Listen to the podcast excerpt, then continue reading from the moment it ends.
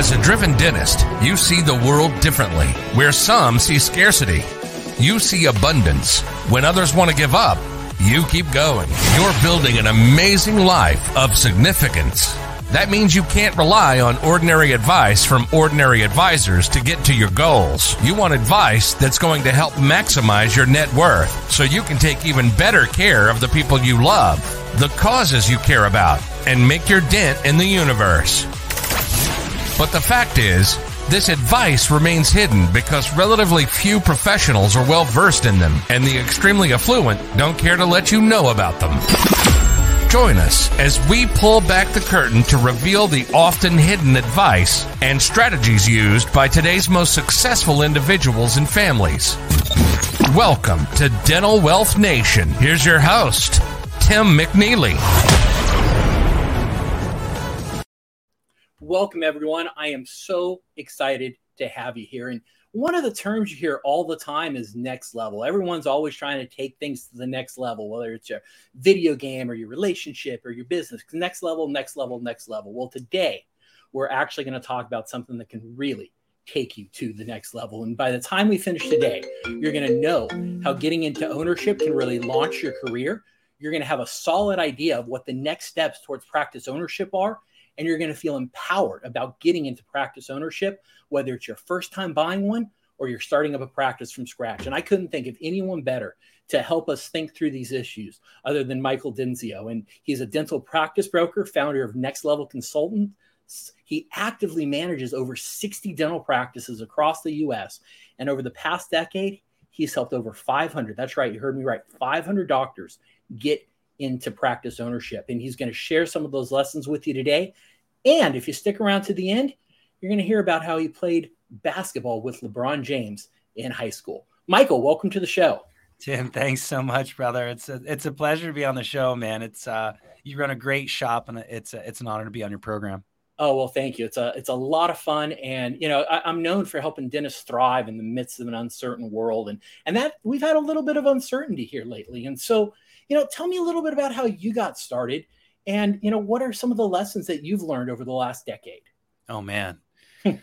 Whew, I, th- I, think I've earned all my gray hair uh, over the last decade, pro- probably the last five years, to be honest with you. But I've had an interesting journey. You know, I, I started as a banker, um, did that for a long time, working with dentists across the country and uh, specifically in the Northwest and and the the mountain region, Colorado, Wyoming. But uh, had great great opportunity to be be there um, and met a lot of great people and dentists. And then kind of got burned out on the dental transactional business. Uh, you know bankers that give you money and good luck and then they go find somebody else to give money to and, and that's it's over and over. And so I, I just wanted more. And so that's what i that's when i got into consulting. Um, so jumped over into consulting um, joined a pretty big firm fell in love with it. wasn't the best fit for me, but but a great firm nonetheless.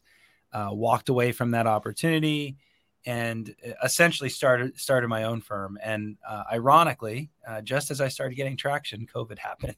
so so uncertain times, definitely uh, a lot of growth, personal growth and business growth. But um, I'm still proud of our numbers. I just just since COVID, I think we've helped 120 doctors get into ownership, and oh my gosh, a lot of those people retained us in practice management. So pretty cool story. Oh, now that that's kind of crazy. What you just said is right. We just went through a major global pandemic and fear everywhere and uncertainty everywhere, and you helped 120 doctors move forward and, and either start a practice or buy a practice. That's incredible. It, Tim, it is. I, I you know, cool storyline for me, but I, I think the uh, the true story, in my opinion, is is the resiliency of our of our audience, and that's the dentists themselves. I think, um, you know, it's pretty cool. I, I always say, like, I went to business school. I got an MBA. Um, I, I remember statistics about you know how many MBAs will actually own their own business, and it's it's actually pretty small. Um, but the but the opposite of that is you know dentists don't get any business training, as you know, and the ADA at, at one time this is an old statistic, but at one time it was something like like 60% of all dentists would own their own practices. So just just think about that for a second. Like our our audience is uh, the dentists themselves. They're they're very bold. They're they're they're okay with risk. Um, and uh, and yes, in the middle of COVID, people still pressed on with the DSOs and the COVID and the pandemic and all of that. And and all my all our clients are doing great. So I mean, there's always strugglers, of course, but for the most part, I, I can't I can't think of a catastrophe, which is awesome. So the, the the people who are buying practices or starting practices during COVID, uh, did they have a different mindset? What were the questions they were asking? How were they approaching this uh, this this kind of journey into ownership?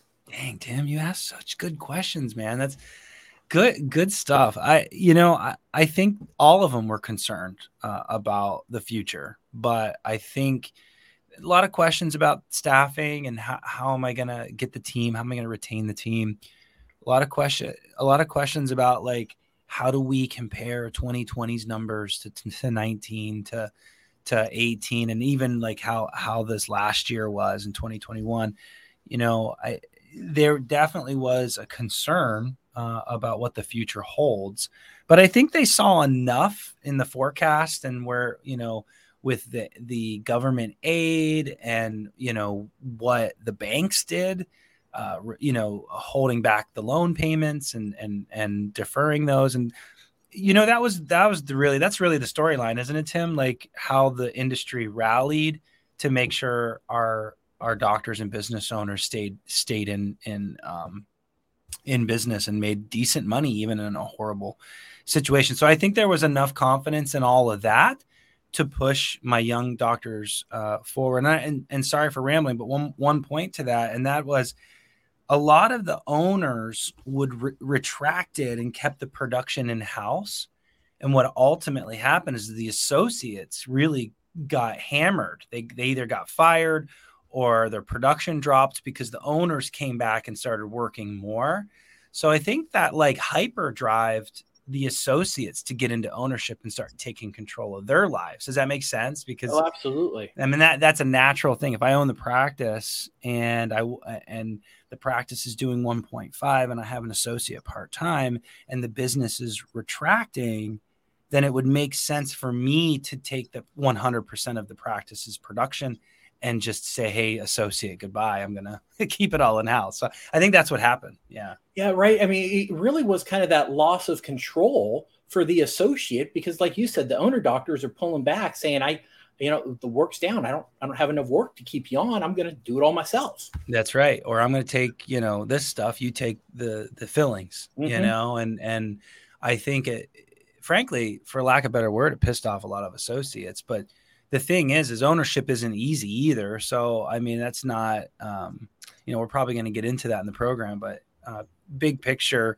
grass isn't always greener but i will tell you ownership in general is is a, a greener grass in my yeah. opinion yeah, right. And, and, I agree. It's it's not an easy road, but it, it, can be done. And and so you know, is there a certain mindset that, that someone really should have before they even think about ownership? Is there is there are there certain warning signs that if someone says, "I just don't want to do that," then like they should never consider ownership, as opposed to someone who says, "Yeah, this this stuff's for me." Like, what are some of those telltale signs that that mm-hmm. that we can listen to inside of us that that may be nudging us towards ownership? Yeah, that's a good question. Um, you know, a couple things come to mind. I I think grit is probably the most um, mm. obvious. I think anybody that owns a practice needs grit. Like you're going to get punched in the face, and it's going to hurt, but you got to get you got to be stubborn enough to to to get back up and shake it off. Um, so grit, just in general, you know, you you think owning you're going to get um, flexibility in your life. It's probably mm. the opposite you know you're going to be working on a late friday pulling pulling the reports and monitoring the practice and all of that good stuff right um so grit is number one if if you want it and you're stubborn enough to have it that's what you need the other the other thing i will say is you have to you know even though you might not be excellent at all these things um it's important to note that in some some form, some some capacity of yours. You, you, I think you have to be an influencer. Uh, I, I think the good owners can influence their team and what they're what they're trying to implement. Um, but even more important, an influencer to the patients. Um, I'm not saying you have to be an amazing salesperson, but if you don't feel comfortable talking to people about treatment and the long term effects and just frankly educating people on on treatment um, if, if you if if you can't do that you're going to struggle as a as a practice owner um, so just in having you know some kind of experience in, in influencing or at least uh, comfortable with it uh, and, and then the last piece is just leadership i think I think if you're a natural born leader, it's an easy decision. Um, if you have no leadership skills, don't think you could just plug into a practice and it's just going to run itself because I promise you it, it will not. And mm-hmm. acquisitions are the easier route in that department um, because you can plug in. Um, but do not kid yourself. A leadership element needs to come out inside you because you're going to have a vision and the practice is going to have you know changes and challenges and you got to address those as a leader so. Yeah. So right leadership's one of those words that gets tossed around all the time and so when you use leadership what do you mean by that? Yeah so um you know someone told me more recently and i think this is the best way of saying it is um asp- aspiring because we all aspire to be better but aspiring to uh, lead it, you know you're a great leader when you can teach people how to be leaders and teach that and that person can teach another person to also mm. lead. So like almost three levels deep of cre- creating and developing leaders inside of an organization that's when you know you're a great leader. Now that in itself would be very very difficult. But if a dentist can create a leader at the front office to really manage the front office the team the whole thing. A dental assistant is the lead dental assistant and can really lead their dental assistants and a, a head hygienist. All of that to, to, to, help somebody create um, accountability a, a, structure for issues concerns challenges um, open communication and safety uh, transparency is huge uh, I, I, think all of those things are true leadership aspects um, that that somebody needs to be in ownership at some level, anyways. At some level. Yeah, I, I love that because I, I, do a lot of thinking about right what, what is leadership and and for me, you know, I've really kind of settled on you know leadership is expanding people's visions of what's possible, right? Whether that's your team or your patients, right? Can you expand their vision of what's actually possible? And then if you can expand their vision, are you there to challenge them to reach that vision and support them, right? You're going to challenge them more than they've ever been challenged and support them more than they've ever been supported as they push towards this bigger vision of the future. And and yeah, right, leadership, you got to lead your team in your practice. Yeah, I, I, I, love the challenge part, Tim, because uh, um, I is it a book called The Challenger, I think. But ch- challenging people, you can get really great results, and in a constructive way yeah. I, I, think people really can have serious personal growth when they're when they're ultimately challenged. So that, i love that. So true. And and so right so so kind of coming back to you know let's say we've got that grit and you know we've decided yeah you know i'm I, i'm good at communicating. I can you know talk about treatment plans and and i'm ready to take on the, the leadership role and grow well, now you got to start asking a question about, you know, how do you get into the whole practice ownership thing? And and there really are kind of two routes, right? It's the buying an existing practice or the de novo and starting up from scratch. Mm-hmm. Yeah. How, do you think, how do you think through those things? I mean, that that that's kind of the the title of this episode is buy or build, right? And which mm-hmm. one's which one's right for you? And I really think you need to think through this because um, you know there's there's the partnership uh, stay as an associate and partner in. Uh, there's the full out buyout the acquisition and then there's of course the startup. And two of those is is you taking on 100% of the ownership and you're running with it. And you know the, the startup is is someone that's um, very entrepreneurial um, very uh, clear crystal clear vision crystal clear. I'm talking crystal, crystal clear. Um, where, where uh, let's see here, um, not afraid of taking uh, some risk. Um, I would say that the influencer, that that comment that I just made, has to be on another level with a startup. Um, because you have brand new people that have never been trained to what you're trying to do and you've got new patients coming in and you want them to refer their patients and and their you know you're trying to get a lot of people to do what you're trying to do to make this thing happen from scratch. So so that startup person it, eh, eh, you know influencing entrepreneur spirited um, comfortable with risk uh, crystal clear vision the acquisition person is not wrong or right. It's it, it, there's no better or worse in my opinion. So a lot of people say acquisition's better. I it's it's a different better. A startup's a different better, but there's definitely some challenges with acquisitions too, and we can get into that. But the acquisition person is more of um, I know what I want. Um, I have vision, but but I'm gonna kind of just feel this out and play this by ear, and I'm it, it feels a little safer because I've got cash flow and I can build from something, you know, that's already kind of a foundation. I can build from it. Um, you know, it, it can can adapt well. Uh, you know, can doesn't have to be the most um, eccentric influencer in the world because there's already patients, and it's just making sure that those patients are comfortable with you and retaining them. Um, you know it's it's i hate to say it because i hate this term but it's more of a plug a plug and play than it is a, a pure setup. Um, there's no such thing as plug and play by the way in acquisitions but but for the most part there's a lot of foundation laid right before you and now you just need to tweak it optimize mm-hmm. it. So two different strategies again uh totally different challenges yeah, do, do you, right? Out of all the doctors you helped start practices during COVID, was there a trend one way or the other? Um, you know, no, I, I don't know if it's just me and what I've I've attracted, uh, but it, it came in cycles. At hmm. first, hmm. it was acquisition, so it seemed like during the pandemic or right after the pandemic, it was really heavy acquisitions, and then that kind of dried up a little bit and then it got really crazy startups and and usually you know if, if i if i were to try to make sense of the chaos um i i think that uh, a lot of practices uh, for sale dried up mm-hmm. and so it forced people to do the startup because they couldn't find anything that they wanted and then and then practices flooded the market again and then the acquisitions picked up so i really do believe that nine out of 10 times the dentist will do an acquisition if it's in front of them. Um, but oftentimes it's not in front of them because of the demand, or I'm sorry, the the inventory, the supply. Yep. Uh, the demand's always there is what I'm trying to get at. So then it forces people to take their ownership into their own hands and do a de novo. Yeah. Okay.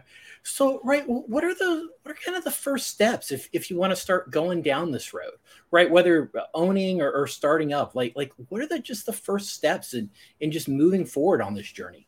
For scratch or for acquisition? Uh, just to even like start the conversation and start you know working towards this process. Yeah. So um, acquisitions have a different kind of path than than a mm-hmm. startup. So we'll we'll go we'll go startup first and then we'll flip back to acquisition. So startups, um, you know, you need some cash. Actually, both both scenarios you need some cash. You need some money in the bank. Think about it, guys. Like you're they're, they're the bankers aren't going to ask you to put the money into the deal. That's one of the benefits of having a DDS behind your name. Mm-hmm. Um, there's really good financing, really good financing. Like if Tim and I were going to do a business, we would have to put 15, 20% down on something to start.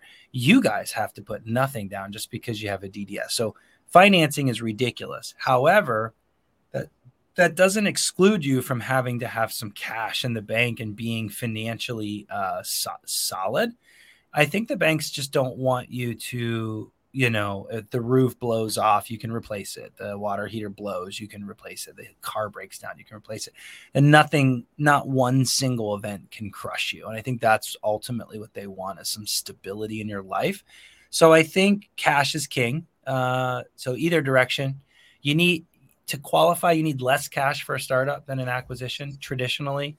Um, and so, but but just a golden rule, however much you're going to borrow, you need 10%. I mean, in the bank, sitting, not to put in the deal, but just to have. Um, so get some cash. The second thing I would say is, um, you know, think about where you want to live and your lifestyle. Um, you know, don't chase the acquisition just because it's a great opportunity. Uh, chase, chase, chase your lifestyle because there's plenty of people mm-hmm. that chase money and it doesn't work out too well. And so I have a lot of clients call me and say, I want to, I want to own, but I'm not sure if I want to go to Texas, Alabama, or Ohio, and whatever, you know, pick three states. And and it's like, well, I don't even know where to start with you, Doc, until you tell me where you want to live and buy a house and have babies and get married or whatever. Like, because if I help you get into ownership, you're you're there. Like, it, mm-hmm. this is this is a commitment of your entire life. So find that out. Um, and then um, demographics are usually my first step, uh, especially for a startup. Like um, for a startup, I, I want to know, and you can follow, you can jump into startup on, on uh, unscripted, our my my podcast, and we talk really heavily about um, the the startup process and getting into demographics. But you want to find an area that needs dentistry, not crazy uh, competitive. That's also helpful for an acquisition too, but less important. It's important, but less important because when you're buying a practice, you have active patients, you have that goodwill there. So the, the demographics aren't as important as they are for for a startup. Um, so yeah, those those are kind of like the first steps is is say, finding out where you want to live, looking at demographics, um, saving some cash, um, I, here's another tip, you, especially for acquisition folks: uh, pull your production reports and and have that on hand because if you if you're going to uh, present an opportunity to a bank, um, they need to know that you're a producer, or or or maybe maybe let me retread that. They want to know you can handle the practice that you're trying to get into. So if this practice is a million dollar practice and the hygiene takes up 30%, that means you have to collect at least 700 as an associate. And if you only have a production report that says you can do 400,000, that's there's a gap there.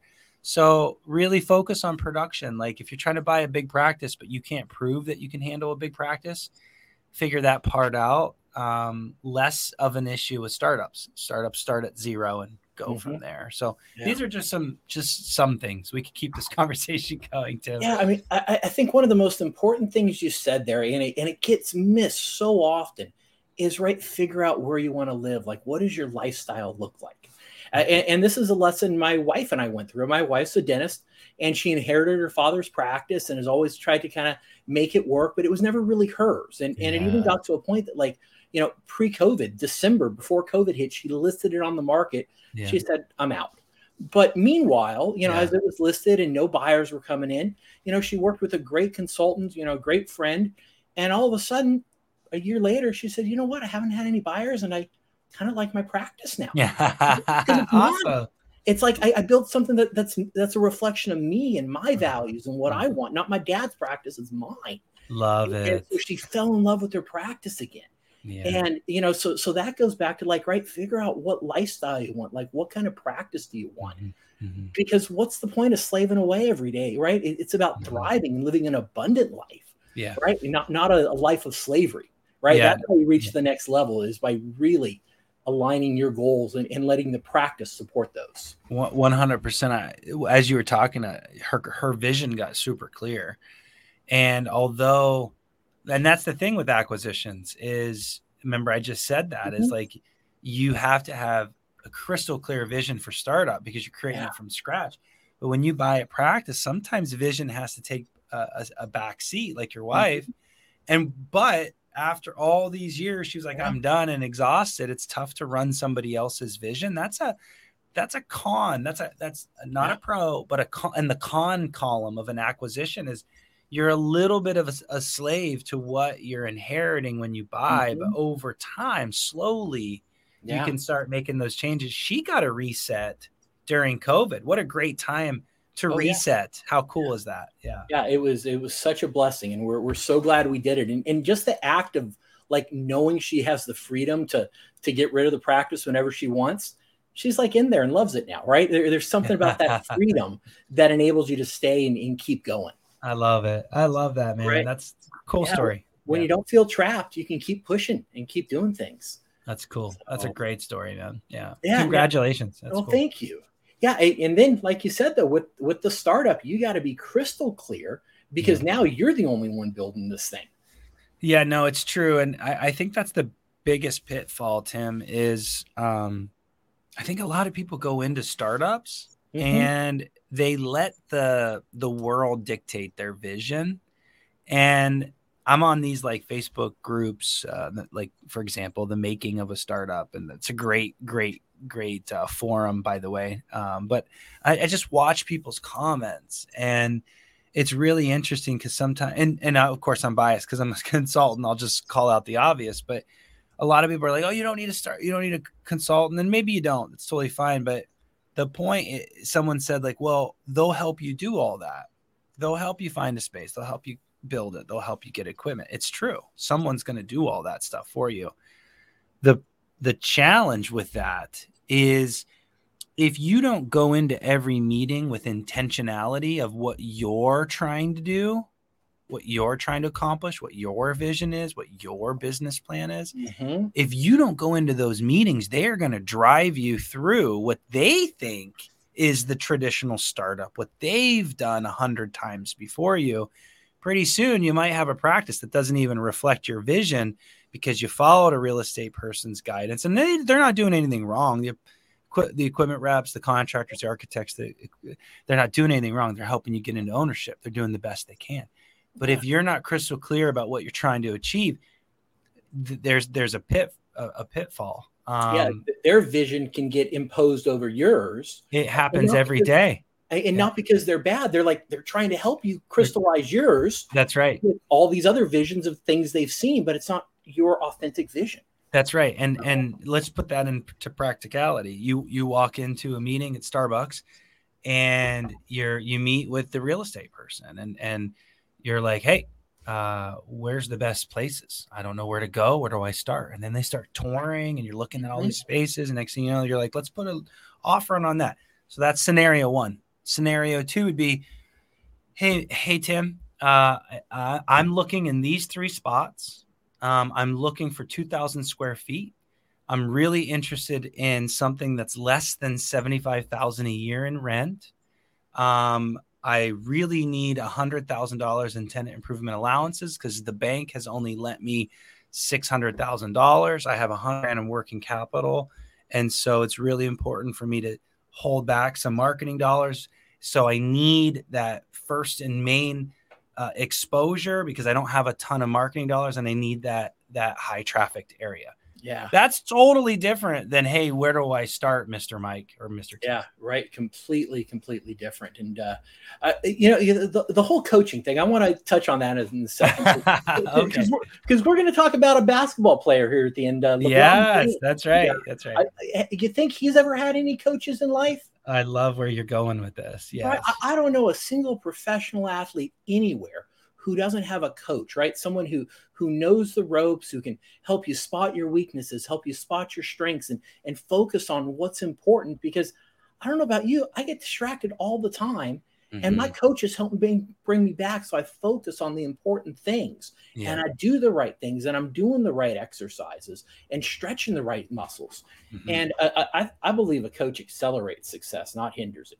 No, they do, Tim. I, you know, the easiest example, and maybe it's a bit cliche because everybody talks about it, but you can hire a, a gym, a gym trainer. Mm-hmm. But uh, if you're not eating the right way, or if you're not going into the gym or if they tell you to pick up that weight and you don't pick it up what results are you going to get? It's not the it's not the trainer's fault right? And yeah. so and i think it's all human it's human nature. I, I, need a coach. In fact i was thinking this week i need one i need one i need one because we're hitting this like this growth spurt and hmm. it's like wh- where do we go with with the business and the vision ourselves? I, I mean i'm a coach myself and I, we all struggle with this stuff. And so coaching is very important. Um, just for the exact reason that you just said, it's just keeping you on point. Now, now, I am looking for that fitness coach who will actually go to the gym and do the push-ups for me. Yeah, the results. I, I, haven't found that one yet. I, I you know, but you, when you, find hey, it, when you no, I was just gonna say when you find it, you let me know. so I, that's what I've been looking for. But you know, good coaches come really close because they really help you do a lot of the the heavy lifting, and you just got to implement. It's it's it's spot on. Yeah. Um, yeah, it's by if if you have other basketball fans out there, we're gonna hit the story here pretty soon. I can yeah. tell, but like I watched The Last Dance, the the Michael Jordan. Mm. Do you, if even if you're not a big basketball fan, go to go to. I think it's on Netflix. It's The Last mm-hmm. Dance. If you read that story, Michael Jordan, one of the greatest um, uh, of all time, um, arguably, but I don't think it's much of an argument. He's the best, right? He didn't win any championships like for his first half of his entire career until Phil Jackson was his coach. Once Phil Jackson, uh, and he won, he won Defensive Player of the Year, Offensive Player. I mean, he won all the awards in in that short period of time, but never had won a championship until Phil Jackson. And that that there you go, right? And when and when they won that last one and they forced Phil out, uh, he quit. You know, so back to the coaching. Yeah. Well, and, and, you know, I think that's one of the interesting things that that you bring that I, am really hearing, and and you mentioned it in the you know the kind of introduction, and and you know you were a banker and you're helping people fund the practice, right? That's a really important role, but it's like once it's funded, maybe you come back in a couple years and do some equipment, but you're you're not really in the practice, you know, mm-hmm. helping shape it and mold it, and you know, even a lot of times practice brokers they'll get you into the practice and then they're mm-hmm. off doing something else, right? They're yeah. they're on that next transaction. That's you know, right. this feels like a very holistic way to to really help someone transform and, and move through this process yeah. and hold their hands the whole way. Yeah, we have we have coaches on staff. That's why we're called next level consultants. It's not mm-hmm. just the Mike Dincio show. Yeah. Um, my partner's a hygienist of 30 years. She's a practice owner herself as a hygienist in mm-hmm. Arizona. Mm-hmm um, Invisalign coach, BIOLASE coach. She helps integrate both of those products into teams or into practices. Um, she she's just a, a, wealth of, of knowledge. So from a clinical and operations and systems, she's got you covered there. And then we have other coaches that help with the front desk, front office is real world experience. Um, they they credential we can even do third party billing if we have to. So our array of services goes pretty deep beyond Mike Dincio. I, I get people started, I get them motivated, I set them up for su- success. But I got an even more talented team to drive that performance and, and take take the practice to the next level, literally. Um, so yeah, I, th- I think it's who you surround yourself around, coaches and um, um, team members. Uh, who you surround yourself with is is truly um, uh, the, the the difference maker. I think. Yeah, no, it, it's it, it's the team, and you know, because a, a, lot of times, and I, you know, I, I, think this is so important for for anyone listening to Graphs, right? If you're going into ownership, right, you're going to have a team of people, not just your staff in your office. It's going to be, you know, who's doing your marketing for you who's running your payroll who's doing your bookkeeping who's doing your billing right? Who are your suppliers? Who are your vendors right? How do you work all that stuff out right? Who are the attorneys you're going to work with right? Who's going to help you find those real estate spaces? And and a lot of times you know a lot of doctors you're just left kind of trying to piece all this together. And mm-hmm. my guess is you've been doing this long enough where you've got that team that you can bring in and really help people bring in the right experts at the right time yeah, yeah. Well, I mean, we're in 20 states, so I don't know everybody in the country, mm-hmm. but um, I know what a team member sounds like and looks like, and I can interview them for you. And for the most part, the the industry is pretty small. You know, um, the bankers are similar in your state than my state. Mm-hmm. I mean, uh, the structures and and and and the process is is it, it's the same. And so, so yes, the the team is is everything, but um, you know you you still gotta you gotta be the ceo and the leader of all of them even though you might not know what equipment to buy. Yep. you might not know if the sink should be in between the wall or in each operatory you might not know these little things but your your your vision is is crystal clear on, on that. And it, flipping over to acquisition same thing. Practice brokers are really good at selling you practices it might not be a good fit for you. You know what I mean? You might not be able to do the production that this practice is doing, or or or maybe the hygiene's too weak and the goodwill isn't there. I mean, they're really good at selling practices. If you don't, if you aren't crystal about what you're trying to get or accomplish or able to to take on, then then you you need some help. And and uh, I can do it anyways. But there's a lot of other people, great people out there. Yeah. So, you know, let, let, let's say we've jumped in, you know, we're, we're in ownership, we're, you know, six months, a year in, you know, like you said, ownership isn't easy. What are some of the frustrations that, that we're going to be facing and, and, dealing with? And, and like, you know, what's going to be that thing that's making us pull our hair out at night saying, why did I do this? Mm. And then help us push through and, and help us see why it's worth it. Yeah, no, I, I, I think your wife would agree that it's team. It's always team. Mm-hmm. it's managing the team. I mean, uh, before you own something, you were uh, an individual, an operator, and you could plug in and plug it, plug out, and not have to check your phone at night while you're watching Game of Thrones and and just you know just hanging. Um, when you're an owner, you're getting texts at 7 p.m., 8 p.m. Hey, I'm not coming in tomorrow. I'm sick, or I've, my babysitter dropped off the face of the earth. I got you know, it's just stuff, or or I need a raise day one, uh, you know, of the transition. Um, I mean, it's it's just ongoing. It's always team. I, I think operationally, systems, scheduling, collecting the money, great communications with the patients and treatment planning. Uh, that all is very very important. Those systems are very important. That's what's going to take you from an 800 to a 1.2. All that that little stuff. Mm-hmm. But I think at the end of the day, the biggest shocker for most uh, newer owners is, oh my God, I got a team that I have to manage and get them all to walk and talk in the same direction. And if it's an acquisition, um, it can be even more challenging to plug into a system that you don't like and you got to bite your tongue or you got to do change slow mm-hmm. um, with that team because they have been doing this for 30 plus years and it's been working great. And why should we change? Right. Where they may have gotten lost in, in 1920 technologies.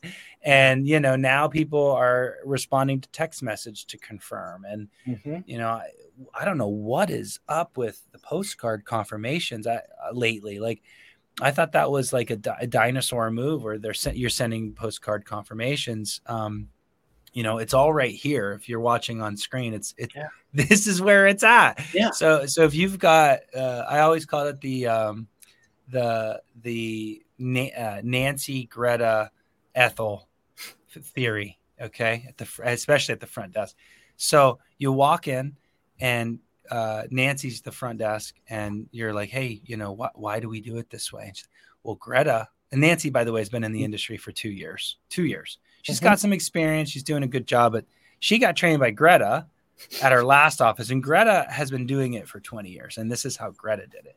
So if you if you backtracked and talked to Greta, Greta'd be like, "Oh, I talked to uh, my trainer was Ethel, and Ethel did did dentistry 40 years ago." And so you've got Nancy who's doing things that uh, Ethel taught in the dental industry, and literally you all go out and get CE every single year, every single week to to better your skills. Those front office people aren't doing that. So mm-hmm. so yeah, it's it's team, it's change, it's how to get people to to to adopt change. And we talked a little bit about that with leadership and communication stuff. I think uh, there's there's plenty to unpack there. Yeah. Yeah. and so right once someone's pushed through this and they've you know kind of got some stability and they've worked through some of that that leadership and and inspiration piece and, and getting the team together. What are some comments you hear from doctors a- after they've been in this process a bit? Well i think they're always happy they did it. Mm-hmm. and if you talk to their financial advisors they're better off than they were as associates right? Yep. and tim all you, the time. you're having that conversation. Now it took a lot of effort and work and um, it's now your little your your baby. I i would say uh, everybody's happy they did it. And um, yeah there's a, of course a few there's like i i wish i would have just stayed as an associate you know? Um, and then that's where you got to check yourself um, a little bit with where you're at today if you're not an owner. But you know uh, they they would say yeah i um a team's a challenge but um th- these are our goals this year, and we're going to slowly chip away at them. And um, our, you know, having goals uh, and and and thinking about the change that you want to make every year is key. And you should kind of have a vision for what you want to do. You know, one year, three year, five years, or more out, because the team can only handle so much change. Mm-hmm. And I and I think the folks that have been doing it for a minute you know, don't do too much um, right away. Uh, give yourself some time, give your team some time. Uh, but yeah, financially, they're they're usually happy. Um, and uh, hindsight's 2020, but they definitely probably learned a lot too. yeah. So, and do you see them going on after they've kind of got that first practice up and running? Are they going out and maybe starting a second one or third one? Is that a common thing that you see?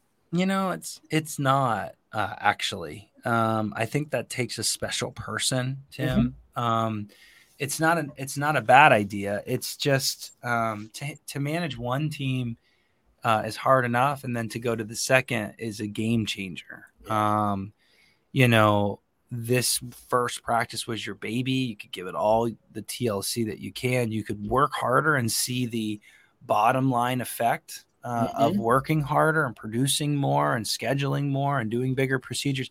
You get you get the uh, the profitability out of that. But the minute you go to a second office, now you're managing another dentist usually, and to get a dentist, another another of you to mm-hmm. care as as much as you do, to diagnose the way you do.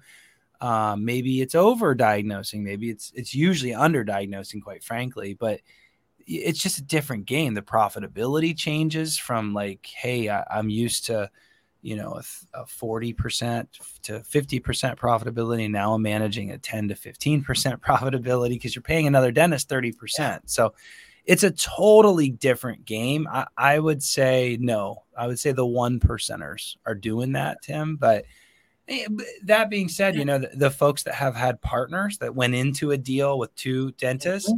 those people would probably look to buy a second office because there's two dentists. Yeah. I'm saying the minute you go away from owner operator, away from that, mm-hmm. and you start doing kind of like what my partner did, my my uh, Paula, who's a hygienist who managed a practice and, and, had to manage a dentist. Does that make sense? So yeah. it changes the game totally. Yeah, no, absolutely. And I think, you know, we got a question here from Keith Woods that I'll pop up on the screen in a second. But, you know, I, I think that that's so right because a lot of times a doctor will be in that practice, they'll get it up and running, but it's not necessarily running it at, at, full potential, right? They're 70% of the way there or, or, you know, 65 and they think, oh, the way I get to the next levels, I got to go get another practice. Yes. I'm instead so glad of, you said that. Instead of saying, I got to make this one work I know. it should work. Here's a KPI that I always follow. And, and mm-hmm. we'll get, let's get to Keith's question, but yeah.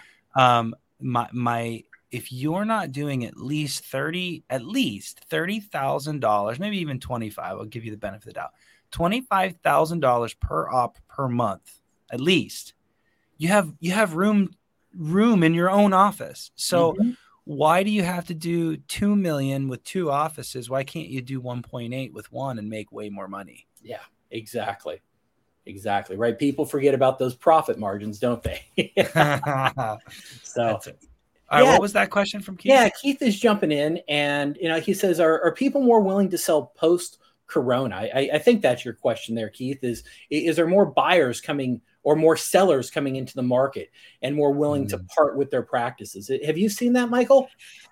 Oh, um, I think there's been definitely more buyers, if that's even a, a, a possibility. I mean, mm-hmm. there was mm-hmm. a lot of buyers before uh, COVID, but again, that after effect that we talked about with the whole associates getting kind of bottom feeder type status with the owners, it, it created screw this, I want to own my own practice. So there so there was a lot of demand uptick as far as selling the practice. Yeah, th- there were definitely a lot of sellers that are like, I'm done with this. Kind of like your wife, you said she was yeah. ready and she was done.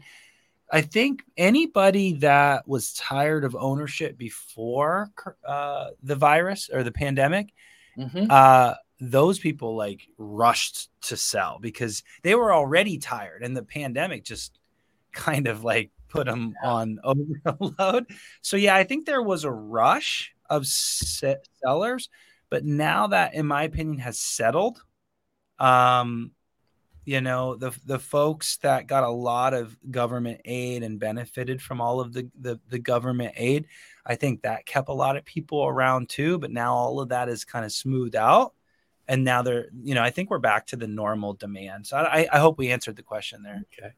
Yeah and i'll tell you one of the things i've seen also and i've certainly heard conversations around is you know some of the doctors haven't really popped back up to their their pre-COVID levels, right? A lot of practices have a, a lot of, I would say, actually, the vast majority of doctors have had their best years ever right after this. But you know, some of them say, "Oh man, I, I kind of want to get out. I want to transition, but I got to get my levels back up to, to pre-COVID. I don't want to sell now. I want to mm-hmm. build it back up." And I've I've heard that from several dentists, and that's almost kind of holding maybe a little of the the supply back. Is this yeah. mentality of I I, want to get my practice up another two three hundred thousand to where I was just a couple years ago. Yeah, and, and and if you're struggling to do that, let let me know. We'll do a free practice analysis, and I'll show you where those holes are in your practice. It's usually systems, mm-hmm. and the, and the cool thing is, is someone that's owned their practice for a long time, like like it sounds like your wife. It's way easier to grow a practice by 5, 10, 15, even 30% if after you've owned it for a while and just being intentional about maybe maybe pre- hard not hard pressing but maybe discussing uh, timelines and the urgency with patients more. Just just focusing on that's going to get you an increase. But the point that i'm making here is yeah it, it, if you you should be back up at mm-hmm. this point. You really should. Like uh, th- there was a theory that 2021 and some bankers even said this to me and it was to me was a little bit silly but there was a theory that there was some pent up energy from COVID and it spiked 2021 numbers because there was pent up, you know, hmm. things. And I, I just didn't see that. I saw the spike in 2020.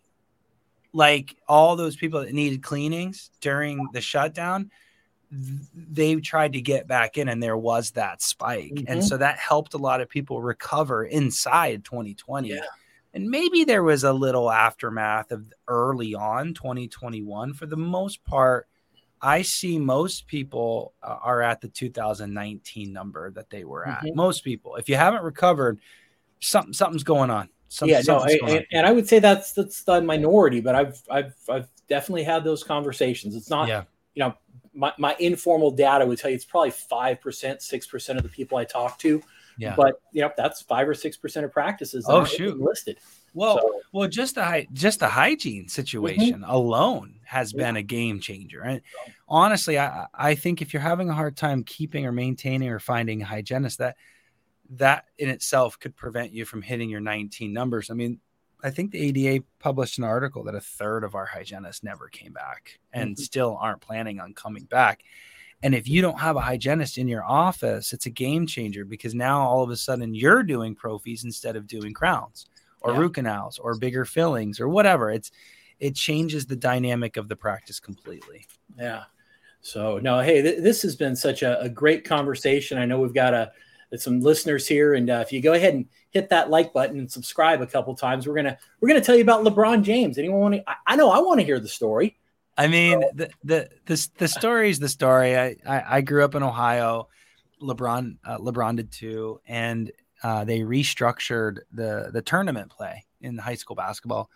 And here's this little farm school that I that I uh, went to. Uh, literally graduated like ninety some students, right? So uh, still, I don't think I was in the top ten. Isn't that embarrassing? Um, but the the point that I'm making here is that they restructured it, and somehow this uh, private Catholic school ended up in our bracket. And I'll never forget, Tim, that my, my coach came in. We actually had a really good team that year. Like I was excited as a senior. I was excited to take a run in the tournament, you know. And and I, I remember this exciting but also disappoint disappointment in that meeting. My coach came in and kind of had mixed emotions about it, just like I did once I heard the news. And he goes, Well, uh, bad news is LeBron James's team is in our bracket. Um, and you know, we probably won't make it that far this year. but the good news is, is I had a choice to make. We could go on this side of the bracket and uh, play them, or we could go in this side of the bracket and make it further in the tournament, but ultimately lose anyways later. And he goes, but we would have to beat all those teams to to get there. And so he chose to go LeBron James in the second round. So we had to win the first game, which we did. And um, I'll never forget. I mean, he he was super skinny back then, and he's a he's a house now, you know, a house. And it was it, he, he I think he was a sophomore. That's dating my age, anyways. But uh, I did switch off and I guarded him, and he did the cro- a crossover. It was so fast it landed me on my butt, and it was ridiculous. They crushed us, ninety nine to like forty eight oh. or something.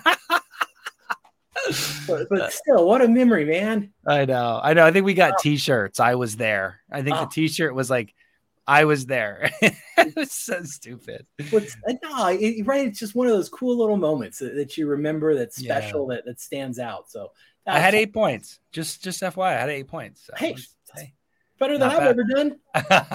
so that's fantastic. Uh, so hey, I, I, was also poking around on your your website, and I'm going to post the link up here because you've got some fantastic white papers, right? The first three steps of a startup, nine yeah. questions to ask a seller when doing due diligence, which is super important. And mastering the art of reactivation, like oh man, like mastering the art of reactivation. Come on, grow your yeah. practice right there. So it's the easy, it's the lowest hanging fruit right there. Yeah. So I'm, I'm going to put that there, and I would encourage people to to engage with those and, and find them. Michael, how Please. can we how can we get a hold of you? Uh, just just call me or email me. You got it on the screen. Um, if you want to call me, I'll I'll give you my phone number. It's 720-309 9551. Mm-hmm. I'm an open book like that. Um, if I can't get to you quickly, we'll get you we'll get you we'll get you scheduled. But listen, man, I I'm a younger dude in the industry. You you've already seen that face to face, but I've got a lot of years to go in this dental industry, and I've got, I've got a lot to give. Still, mm-hmm. I love it, and I'm I'm here to help. I'm I'm literally here to help. I love business. I love the business of dentistry, and I know it's a lot of weaknesses of you all out there, and I I just simply want to help. I still have that fire in my belly, so. Uh, if I ever lose that, I'll get out of the game. That's for sure. What well said. And, and actually, hey, Keith had a, a follow up question. I think this is such a great question too. But right, a lot of the dental practices they really did stay afloat due to government funding. Right, my wife's mm-hmm. practice one. If we didn't have that, we would have been in a lot of trouble. And so he says, "Are you mm-hmm. are you really buying a practice based on pumped up numbers? Like, yeah, like, how, how do you value of that practice?" Love love that question. It's cool cool insight there. Uh, way to think about that. So uh, anybody that knows they're doing what they're doing in valuation is you're not looking at 2020. It, uh, literally, I don't even factor 2020 in. It's like it didn't even happen. So I'm looking at 2021 and I'm looking at 19, I'm looking at 18, I'm comparing all of that. I'm even looking at the first six months of 2022. So it's all about the last year, really, when you're doing valuation. So that's number number one. You don't you don't look at uh, you don't look at that year. That year's like a year we'll never forget. And you don't you don't use it in your valuation. The second thing is is you back out all of that aid. It's usually right into the tax return. You can see it. It's called other income. You have to ask the questions. If you don't ask the questions, Keith, yeah, you could you could get stuck there. So get somebody like like me or Tim that knows knows what they're doing and and really look at those numbers uh, even pair up with a CPA that can look at that stuff. But yeah, you take out all of that other income, and that's what you compare across the board. And that's not profitability; that was just a gift. So, so yeah, you got to adjust that nonsense out. Well, right, and, and that's kind of what the due diligence process is really all about. Is it's adjusting the numbers so you really know what you're getting, isn't it? Yeah, that's right. So there's the income that you report to the IRS. uh, which is always different than the real income. And a lot of people call that EBITDA, um, you know, earnings before uh, depreciation, amortization, and interest and taxes. Uh, and so uh, you got to get to that root number and then look at it for all the years that matter. Don't include 2020, 2020 uh, and, and take out all of the nonsense income and, and take out all the nonsense expenses too. Uh, if wife or husband's on the payroll, that's not normally take that out. That's that's income. If if if you have a 40 a pension that is showing up as uh, employee expenses, you're an employee of your own company. That's up. That's profit. It's not a real expense. Depreciation, amortization, mm-hmm. interest. All of these things are quote unquote fake expenses, so that we, you know, it's the game of the taxes. Bottom line. So you gotta you gotta make those adjustments. Yes, absolutely. Yeah. Yeah. I, I, always kind of explain them as they're legitimate business expenses. Yeah. That you, as the new owner, may or may not want. Right. You may choose to do your CEs online instead of going over to Europe every six months. Right. and, and so, so they're legitimate. It's just how do you want to spend the profit of the practice? That's right. The goal is to try to get to the brass tacks income that the practice made. And then from there, you make your valuation. And uh, you're right, Tim. Like you, you just try to get it to the brass tacks. And then, yeah, you might run your business a little bit different. However, I will say a lot of practice brokers get too crazy with those add backs and or, or adjustments and like like taking pension away, even though it's discretionary. Yeah, if you did that, you might lose your team day one. So so sure, it, it could be considered a discretionary expense, but if you took it away, you might have a major impact on the business. So there's certain things that should pass your sniff test. Again, back to the team, right, Tim? Like you got to have the right team around you to walk you through kind of the scenarios. But there's always going to be a little different between what the practice broker says the EBITDA is, or what I say, or what the bank says, or what Tim says. Everybody's going to have their own number. And then you just got to decide, okay, what's the average of all this? And, yeah, you know, all that. Well, That's it's a fun game ultimately the bank really gets to decide because they're lending the money. so, so, so, they kind of get the final say. Yeah. they don't finance it, they don't finance it. That's right. That's right. That's right. Well, hey, so. any closing thoughts before we sign off here, Michael? Yeah, close. Uh, just you know, if you're thinking about ownership, you need the team. I don't think we we said that loud enough, and if we did, then we'll say it even louder you got to get the right people. Um, be cautiously optimistic about the people that you do talk to and interview and bring on your team. But once you've vetted them and looked at their references and and um, really had a, a, enough time to vet them out, uh, trust them because they've done a lot of stuff. They, they have a lot of experience, but uh, folks, you don't have this training. You're not supposed to. Don't feel dumb that you don't know this stuff. Just trust your team um and and yeah that that's that's the heart of it is if you want to get into ownership and even if you're a, an owner like your wife sometimes that team can really make the difference of getting over that hump yeah Wow. Well, hey, thank you for sharing so generously with us and, and just sharing your heart and your knowledge. And and I know I certainly have just a much better picture of right once again why ownership is so important to to launching your career and right just having that solid idea of what the next steps are. Like get clear on like what's important to you. Where do you want to be? Like what does the practice you want actually look like? And uh if you do that, you're going to feel way more empowered to get into practice ownership and and take those next steps. So, Michael, thank you for for just your commitment to the industry and for helping dentists out. Love it. Yeah, you too, Tim. It's it's been a pleasure. It's been a lot of fun. Yeah, but uh, you know, for all our listeners, remember, don't just listen to this. If all you did was listen, you just wasted your time, right? Successful people do what unsuccessful people don't. They take action and they implement. And that's what I want you to do. I want you to thrive in the midst of an uncertain world. And if you take action on these, you're going to get out there and you're going to make it a fantastic day. Until next time, we'll see you again here soon on Dental Wealth Nation. Thanks again, Michael. Thanks, buddy. You've been listening to Dental Wealth Nation. We hope you've gotten some useful and practical information from the show. Join us next time as we pull back the curtain to reveal the often hidden advice and strategies used by today's most successful individuals and families and help maximize your net worth so you can take even better care of the people you love. Till next time, make sure to hit the website at dentalwealthnation.com.